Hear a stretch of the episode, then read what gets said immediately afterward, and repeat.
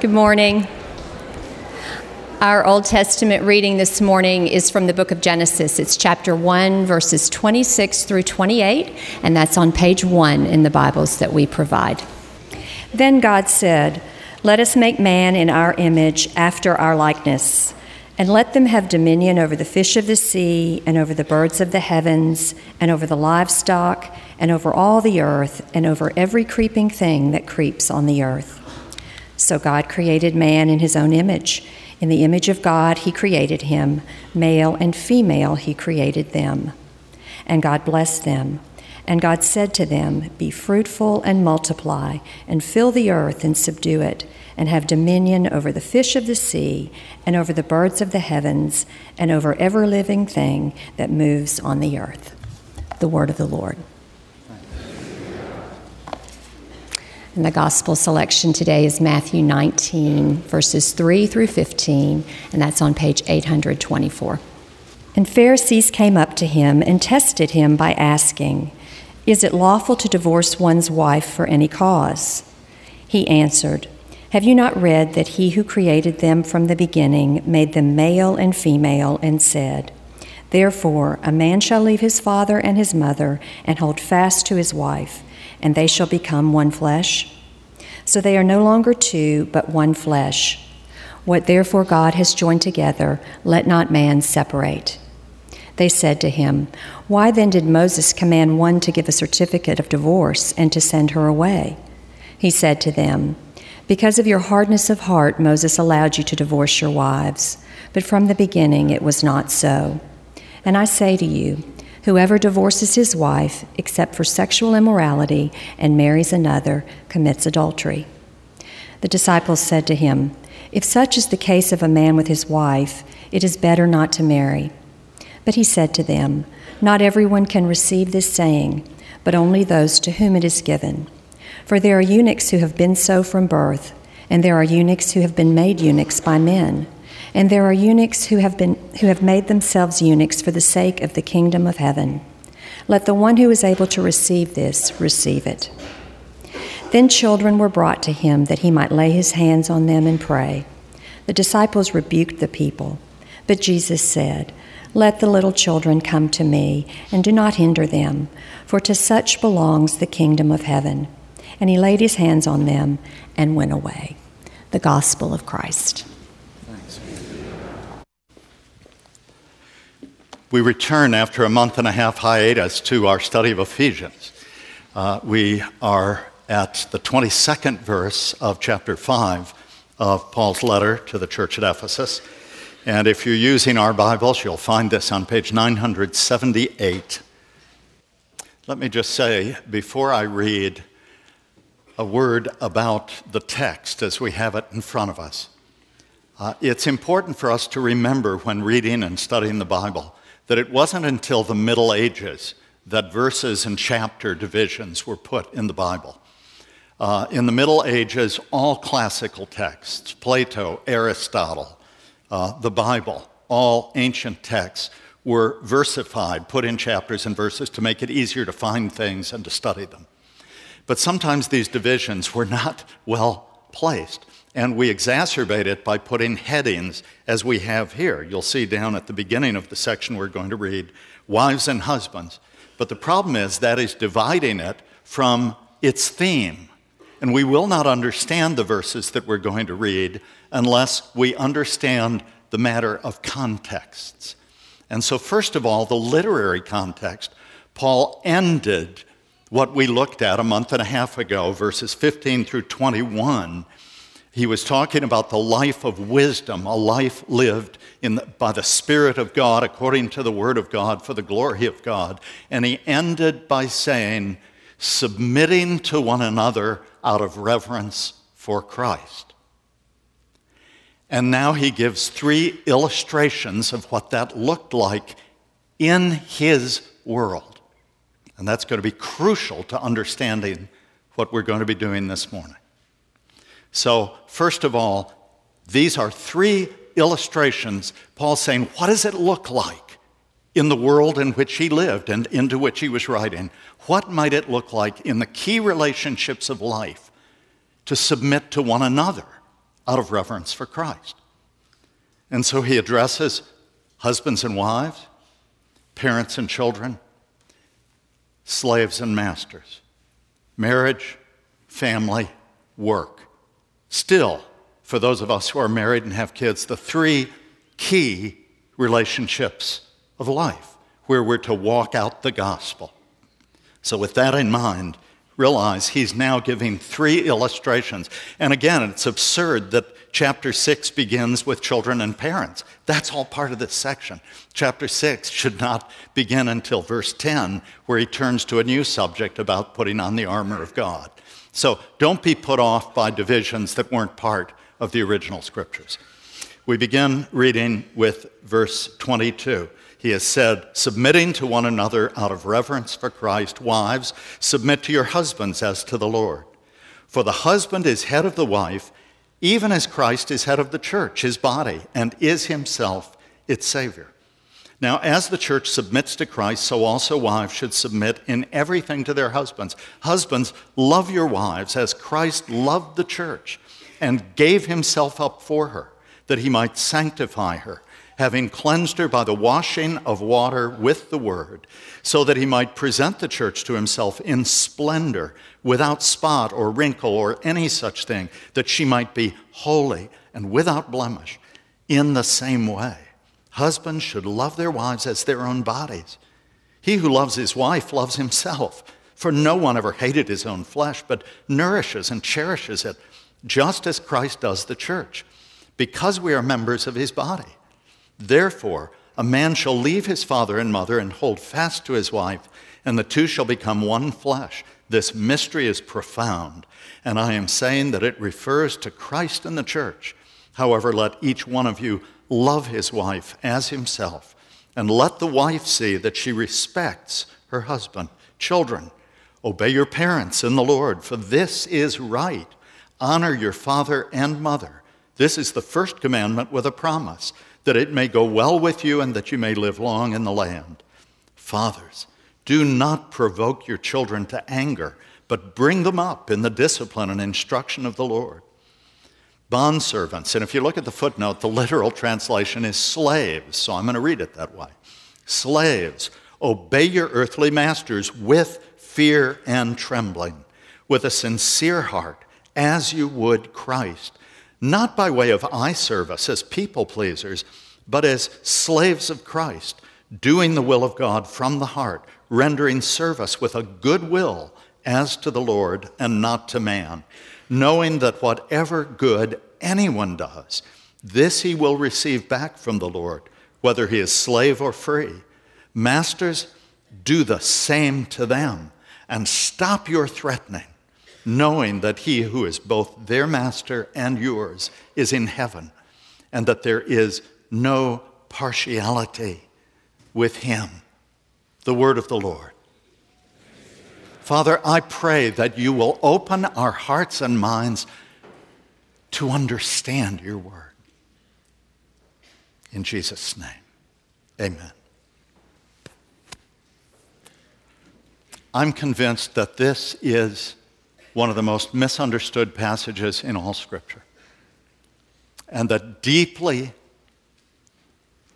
Bible loving, Christ loving people who long to understand what it means to relate rightly within marriage and family and work may come to this and because of a whole tradition of misunderstanding end up reading this completely differently than Paul intended it even in his age.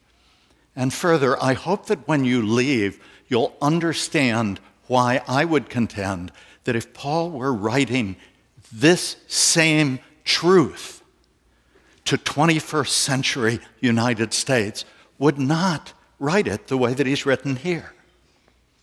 The Bible is written in its context. There's an old saying that I was taught first when I studied literature, then when I studied philosophy, and when I studied finally theology. And the rule of interpretation is this it is crucial. Text without context is pretext.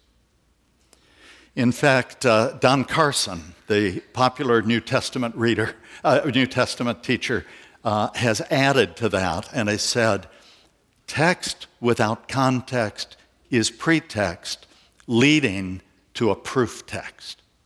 Now, what's a proof text? A proof text is when we take a verse from Scripture and say, see, this is what Paul says. How can you hold that view? Without its context, you have no idea what it means. The problem with the Bible being divided into verses is that we think these are little chunks of truth rather than realizing we cannot understand them except in their context. What do I mean? Let me step away from this for a moment because some of you may be feeling something rise within you. Um, let me give something that's, that's a classic historic misunderstanding within the church. I may be the first to have discovered, no, that's, but, but um, it's so clear once you see it. There has been long teaching, beautiful hymns written, some of my very favorites, and books of theology written on the Father turning his face away from Jesus on the cross.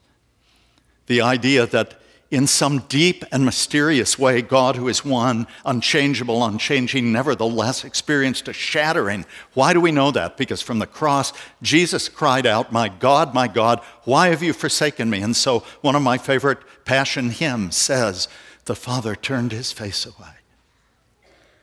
And if you said, I don't think the Father turned his face away from the Son, someone would say, Psalm 22. Jesus quoted the first verse, Psalm 22 1. My God, my God, why have you forsaken me? What can be plainer than that? Don't you believe the Bible? As I've said to you before, whenever Jesus or Paul or anyone quotes the scripture, you have to treat that as a link on a computer, where you hit the link and it takes you to a passage. Jesus cried out from the cross, My God, my God, why have you forsaken me? What was he doing? He was linking everyone there to what was going on in his own experience. And that was Psalm 22, not just Psalm 22, verse 1.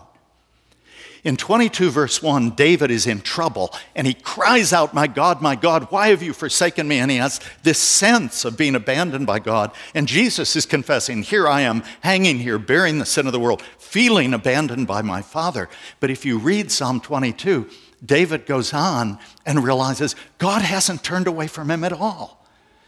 And toward the end of the psalm, he goes, You who fear the Lord rejoice, for he has not turned his face away from his beloved one, but has heard his cry. That's Jesus was making the exact opposite point from the one that we historically take. What he was saying is, even in this moment of what seems like dereliction and abandonment, I remember that though I feel abandoned by my Father, I have not been. Okay? Text without context is pretext. Now, what does that have to do with this? Paul was writing to a world that was so different from ours that if we simply pick up the Bible and read it as though Paul were writing to us in our situation, we will misunderstand in these practical sections where he applies human relationships, we will massively misunderstand. And in order to try to prove this to you this morning, I think it's best that we take these in reverse order because we are at such a distance that if we start with husbands and wives, it'll be hard to get there until the end. Whereas if we start with the third term, the workplace, it hopefully will begin to come clear. Note one other thing Paul takes the people whom he addresses in the opposite order that we would expect him to do. Paul begins in each of these cases in working relationships, in parent child relationships, in husband and wife relationships, not by addressing the person in power as you would think he would do. He doesn't start that way. He begins by addressing the person who, in his culture, was utterly powerless. And I want to explain why. So take his, his word to slaves and masters. When he talks about the workplace, he's talking totally different. Who would write to a group of Christian business people here and say, you obey your boss with fear and trembling. I mean, I don't want my ch- I want my children to be good, strong workers and all the rest. But I don't want them going to work in fear and trembling as though they were slaves. I want them to stand up and find their work and, and yes, salute, be respectful. But he's writing to slaves. And in the ancient world, slaves had no right, no right of appeal. They were property. People often, you know, think Aristotle, Plato, Socrates, the great uh, ancient writers, were enlightened people. Well, they may have been enlightened for their age, but it's horrifying when you read what they wrote. You look sometime, if you're inclined, at Aristotle's Nicomachean Ethics, his great work on ethics. Look at his passage on justice. Now, this stood even in the teachings of the church. People like Thomas Aquinas, you know, look to Aristotle to give them wisdom in how to understand scriptures and how to do what's just. What did Aristotle say when he wrote about justice? He said, Justice does not apply to slaves or children or wives because they are your property. Justice applies between men. That's the ancient world into which he wrote this letter. And if we don't know that and hear it this way, we're not going to even understand what he is doing and how radically subversive to that culture it was. What he's doing is he's first saying, Everyone calm down. He has a room full mostly of masters. And so he says, I want to teach on what it looks like for everyone to submit to each other. So, how am I going to start this? So, when he addresses the workplace, he says, Slaves, obey your masters, obey them with fear and trembling. The masters are all going, Good. Yeah, this, we can take this, we can handle this. This is good advice. Hope our slaves are listening, Christian slaves. But then Paul speaks a word of encouragement. He says, Don't do it to please men, do it to please the Lord. And realize that your masters are servants as well. You're God's cherished children. Paul has been teaching slaves that they are now free in Christ, that they are cherished, that they are made in God's image and likeness, and therefore have worth and value. But that message has not yet worked its way through. And so he says, don't walk in and think that you can turn the whole social order upside down. So obey your masters with fear and trembling, but do it for the Lord. Live in such a way that for your master, your life will be a testimony because you're the best slave you can be. You're doing the best work you can do. You're doing it for the Lord, and you are honoring the Lord's name. And then he says something that you will not find any parallel to in the ancient world. He says, Masters, stop being bad to your slave. Stop it. Did you read that? Not making it up. Verse 9 of chapter 6 Masters, do the same to them. In other words, as they treat you, you treat them. Do the same to them and stop your threatening, knowing that he who is both their master and yours is in heaven. And there's no partiality with him. Do you see what he's done? The whole ancient world said there is a difference. People are not the same. These people do not have worth and value, they are your property. And Paul says, from God's perspective, there's no difference. And you masters had better treat them the way that you want your master in heaven to treat you. You want to receive grace and compassion and mercy and love. That's how you'd better start treating your slaves. Tragically, it took 1,800 years for this message to finally work its way through as good leaven and salt and light and turn slavery upside down. And it was Christian people led by Wilberforce who did it, starting in England. And it was because they finally got it. Whereas my godly great grandfather Wood, who was a Presbyterian pastor in Statesville, North Carolina, owned slaves. And he had all the proof texts, all the Bible verses, the Bible nowhere ever once condemns slavery. Why? Because it was the only world that anyone had ever known. It was their world. This was it. They could not conceive a world without slaves. But Paul writes into that world, sowing the seeds that would end up destroying the whole structure of slavery. Thank God. It just took too long. Okay, parents and children. We won't understand what he's doing here. Why in the world would he address children first? You speak first to the parents, but he doesn't. Once again, he starts with the powerless. Children, obey your parents in all things, for this is right. Honor your father and your mother. What's he doing? He's once again calming the parents down. He's been telling children, you have worth and value. Doesn't everyone believe that? No. The ancient world didn't. In Rome, they remember, they're part of the Roman Empire. He's writing to Ephesus. Roman law had the rule of patria potestas. Patria, father, potestas, rule, potentate. By patria potestas law, the father had the right of life and death over his children. He could sell them as slaves, he could prostitute his daughters, which many Romans did for money. In fact, it was written of this era that in Rome, a Roman man might go to a house of prostitution and not even realize that he'd slept with one of his daughters. That was the state of the relationship between parents and children. Your children were your property until the time that a son became old enough to have his family and step out, but the daughter had no hope. That was always her state, as we'll see in a minute. And we have plenty of accounts of people abandoning their children, selling their children, kicking their children to death. They were property. And, no, and the father owned every bit of it. So, of course, children obey your parents. That's the law. But Paul gives them better motive. He says, because it's right. It's right for children to obey your parents. Don't do it now that you're a child of God. Don't do it because you're terrified of the father potentate who might otherwise beat you or sell you or kill you.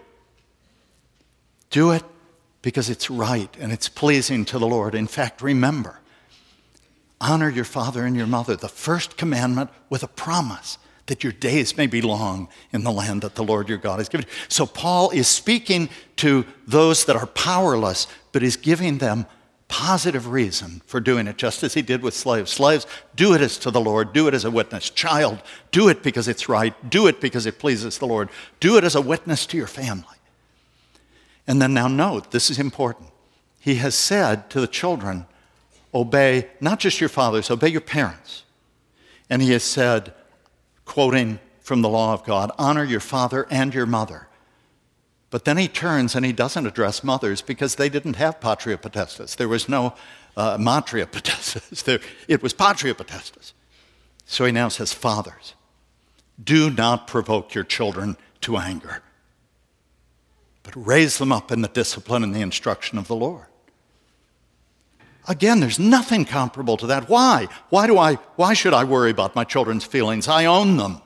They're here for my good pleasure. Paul says, No. No, don't exasperate your children. And of course, in the larger context, when they read this letter, we break it down into pieces and study it over, over a year. They just stood up in the church and read it. And what did they just heard Paul say? In the prayer that he taught earlier in the letter, he said, We bow the knee before our Father, from whom fatherhood derives its name, its meaning.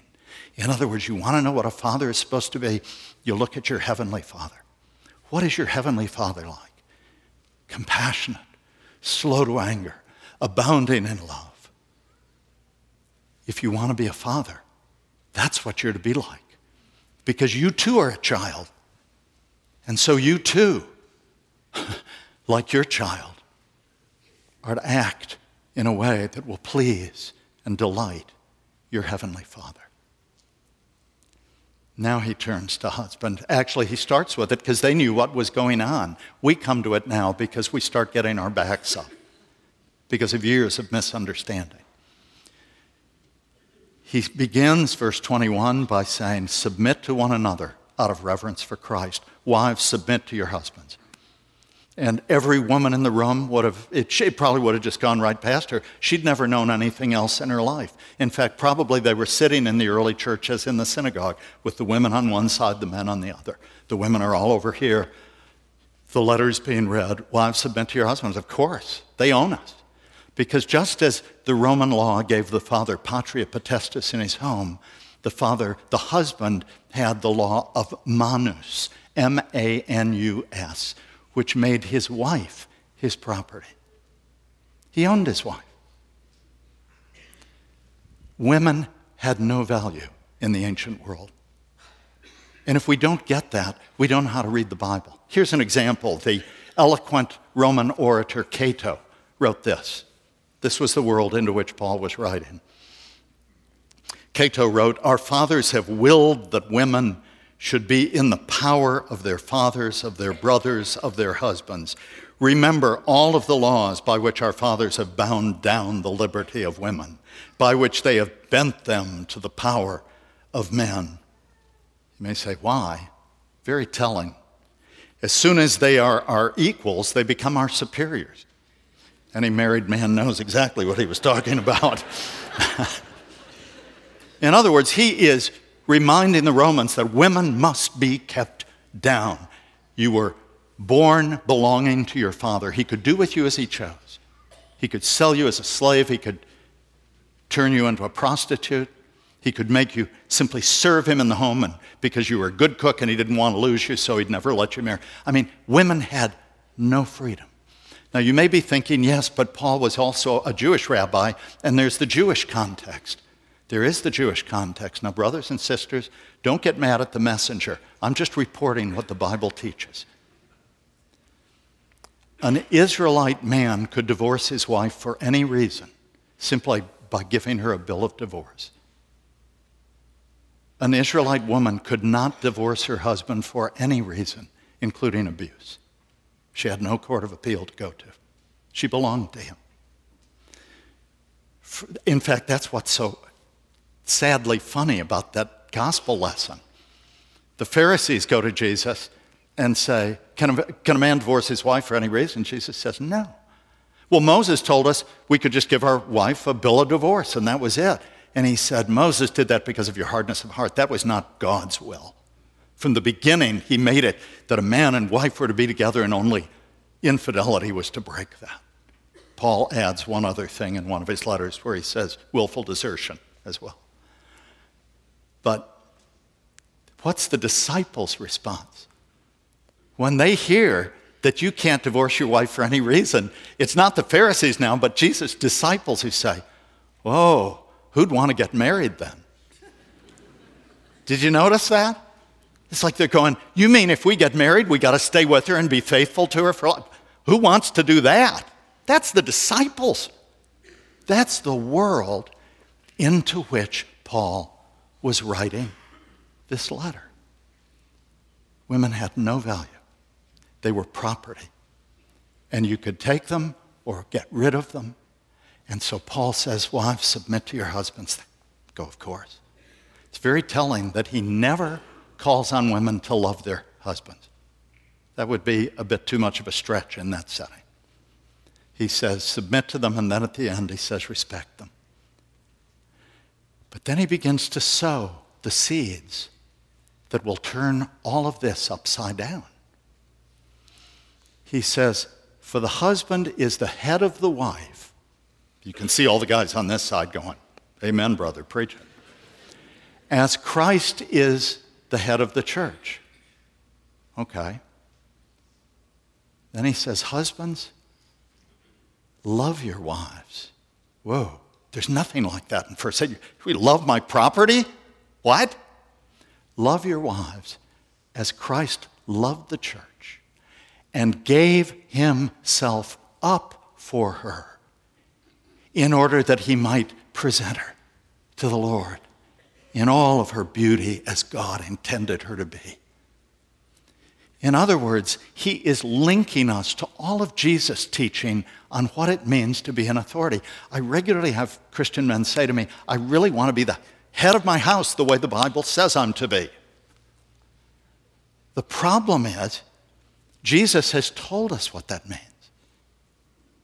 Paul began to point to it in Philippians 2 when he said, He who was in the form of God did not count equality with God something to grasp, but emptied himself, took the form of a servant, humbled himself, became obedient unto death, even death on a cross. Jesus, that last night before the cross, John chapter 13, took off his rabbinical robes, put a towel around his waist, started to wash his disciples' feet, and Peter said, No. You'll never wash my feet. Why? Because that was the one thing that was considered so degrading that you could not make a Jewish slave do it. If you wanted your feet washed, it had to be a Gentile slave, because to a Jew, to touch another person's feet was considered the utter indignity. And Jesus does the lowest, most contemptible job, then puts back on his robes and says, Do you understand what this was about. You call me Lord and Master, and I am. And this is what it looks like in my kingdom. It's not being boss. It's not being the guy in charge whose family does what he says. It is the guy who lays down his rights and prerogatives and does the job that no one else wants to do and serves as an example of what it means to follow Jesus. That's what it means. And who is looking to his wife and saying, not how can I keep her in her place submissive to me, but is rather saying, how can I lift her up and see this beautiful, bright, gifted woman become everything that God created and redeemed her to be? Paul is writing that into a situation where they were nothing but slaves. And yet he's saying all of his advice is to men he says, You should love your. Here, these guys, the, his own disciples, are saying, Who wants to get married if you're stuck with her? And Paul is saying, You should love your wife as much as you love yourself. Love her the way you love your own body. No one hates his own body. The way you take care of yourself and that's how much you should love your wife. That's what headship is in the family of God. This is a mutual submission. It is not the guy's in charge. Boy, there's a bunch of Christians. That looks good. The guys are in charge. Brothers, if you're doing that, you are denying the gospel of Christ. The freedom of women in our day came about because Christian people finally said, This is not right. The freedom of slaves came about because Christian people finally got it, and Wilberforce raised them up. And thank God my family lost its goods and were defeated and had to come under a biblical regime. But they had all the proof texts. My godly great grandfather had the whole Bible to prove that it was okay for him to have slaves as long as he was good to them. Because text without context is pretext and leads to proof text. You and I have the great privilege of living today in a world that has been turned upside down by the gospel. 2,000 years of Christian world and life view in Europe and in America working its way out. The tragedy is that now so many leaders who cherish justice and mercy and love, all things that had no place in the ancient world until Christ came, and that have no place in atheistic countries like the old Soviet Union under Stalin or China under Mao or Cambodia under Pol Pot or North Korea under the present guy who buys his clothes at Chico's. Who can be afraid of a guy who buys his clothes at Chico's, for Pete's sake? Um, I, I, don't know about that. It just looks like it. He looks like, you know. I, I mean, but people who call for say liberate the world from violence by having atheism atheistic dawkins and the rest just don't even look at history recent history. All the good things in the world that we value and cherish are because we're still living off the fumes of christian culture. And it was christ who came into the world and set people free.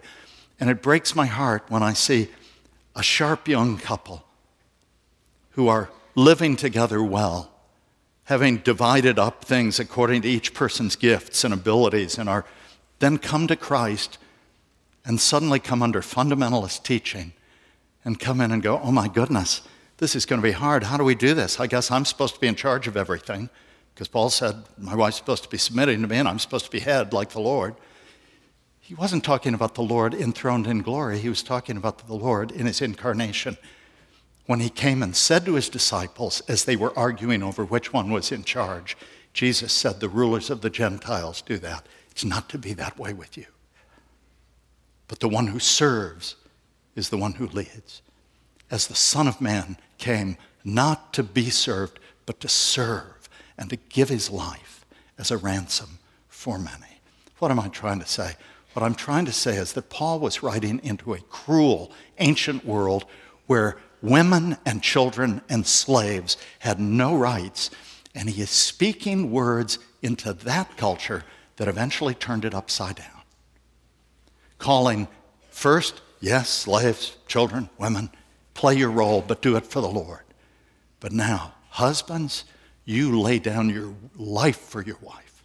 That's what it means to lead parent, raise those children in the discipline and the instruction of the Lord.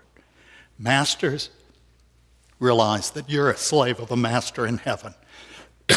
you want him to treat you as a beloved person, you better start treating your slaves that way. Do you see how he was turning it all upside down?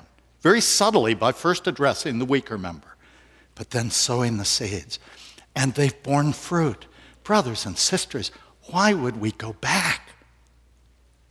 Why would we read the Bible in such a way that we think that what God wills is for us to recreate ancient societies of massive oppression and injustice? To read that is to read the Bible as law and not as gospel. And it is, I think, to completely misunderstand the call of the one who said, I have come among you not to be served but to serve and to give my life as a ransom for many. Would you stand?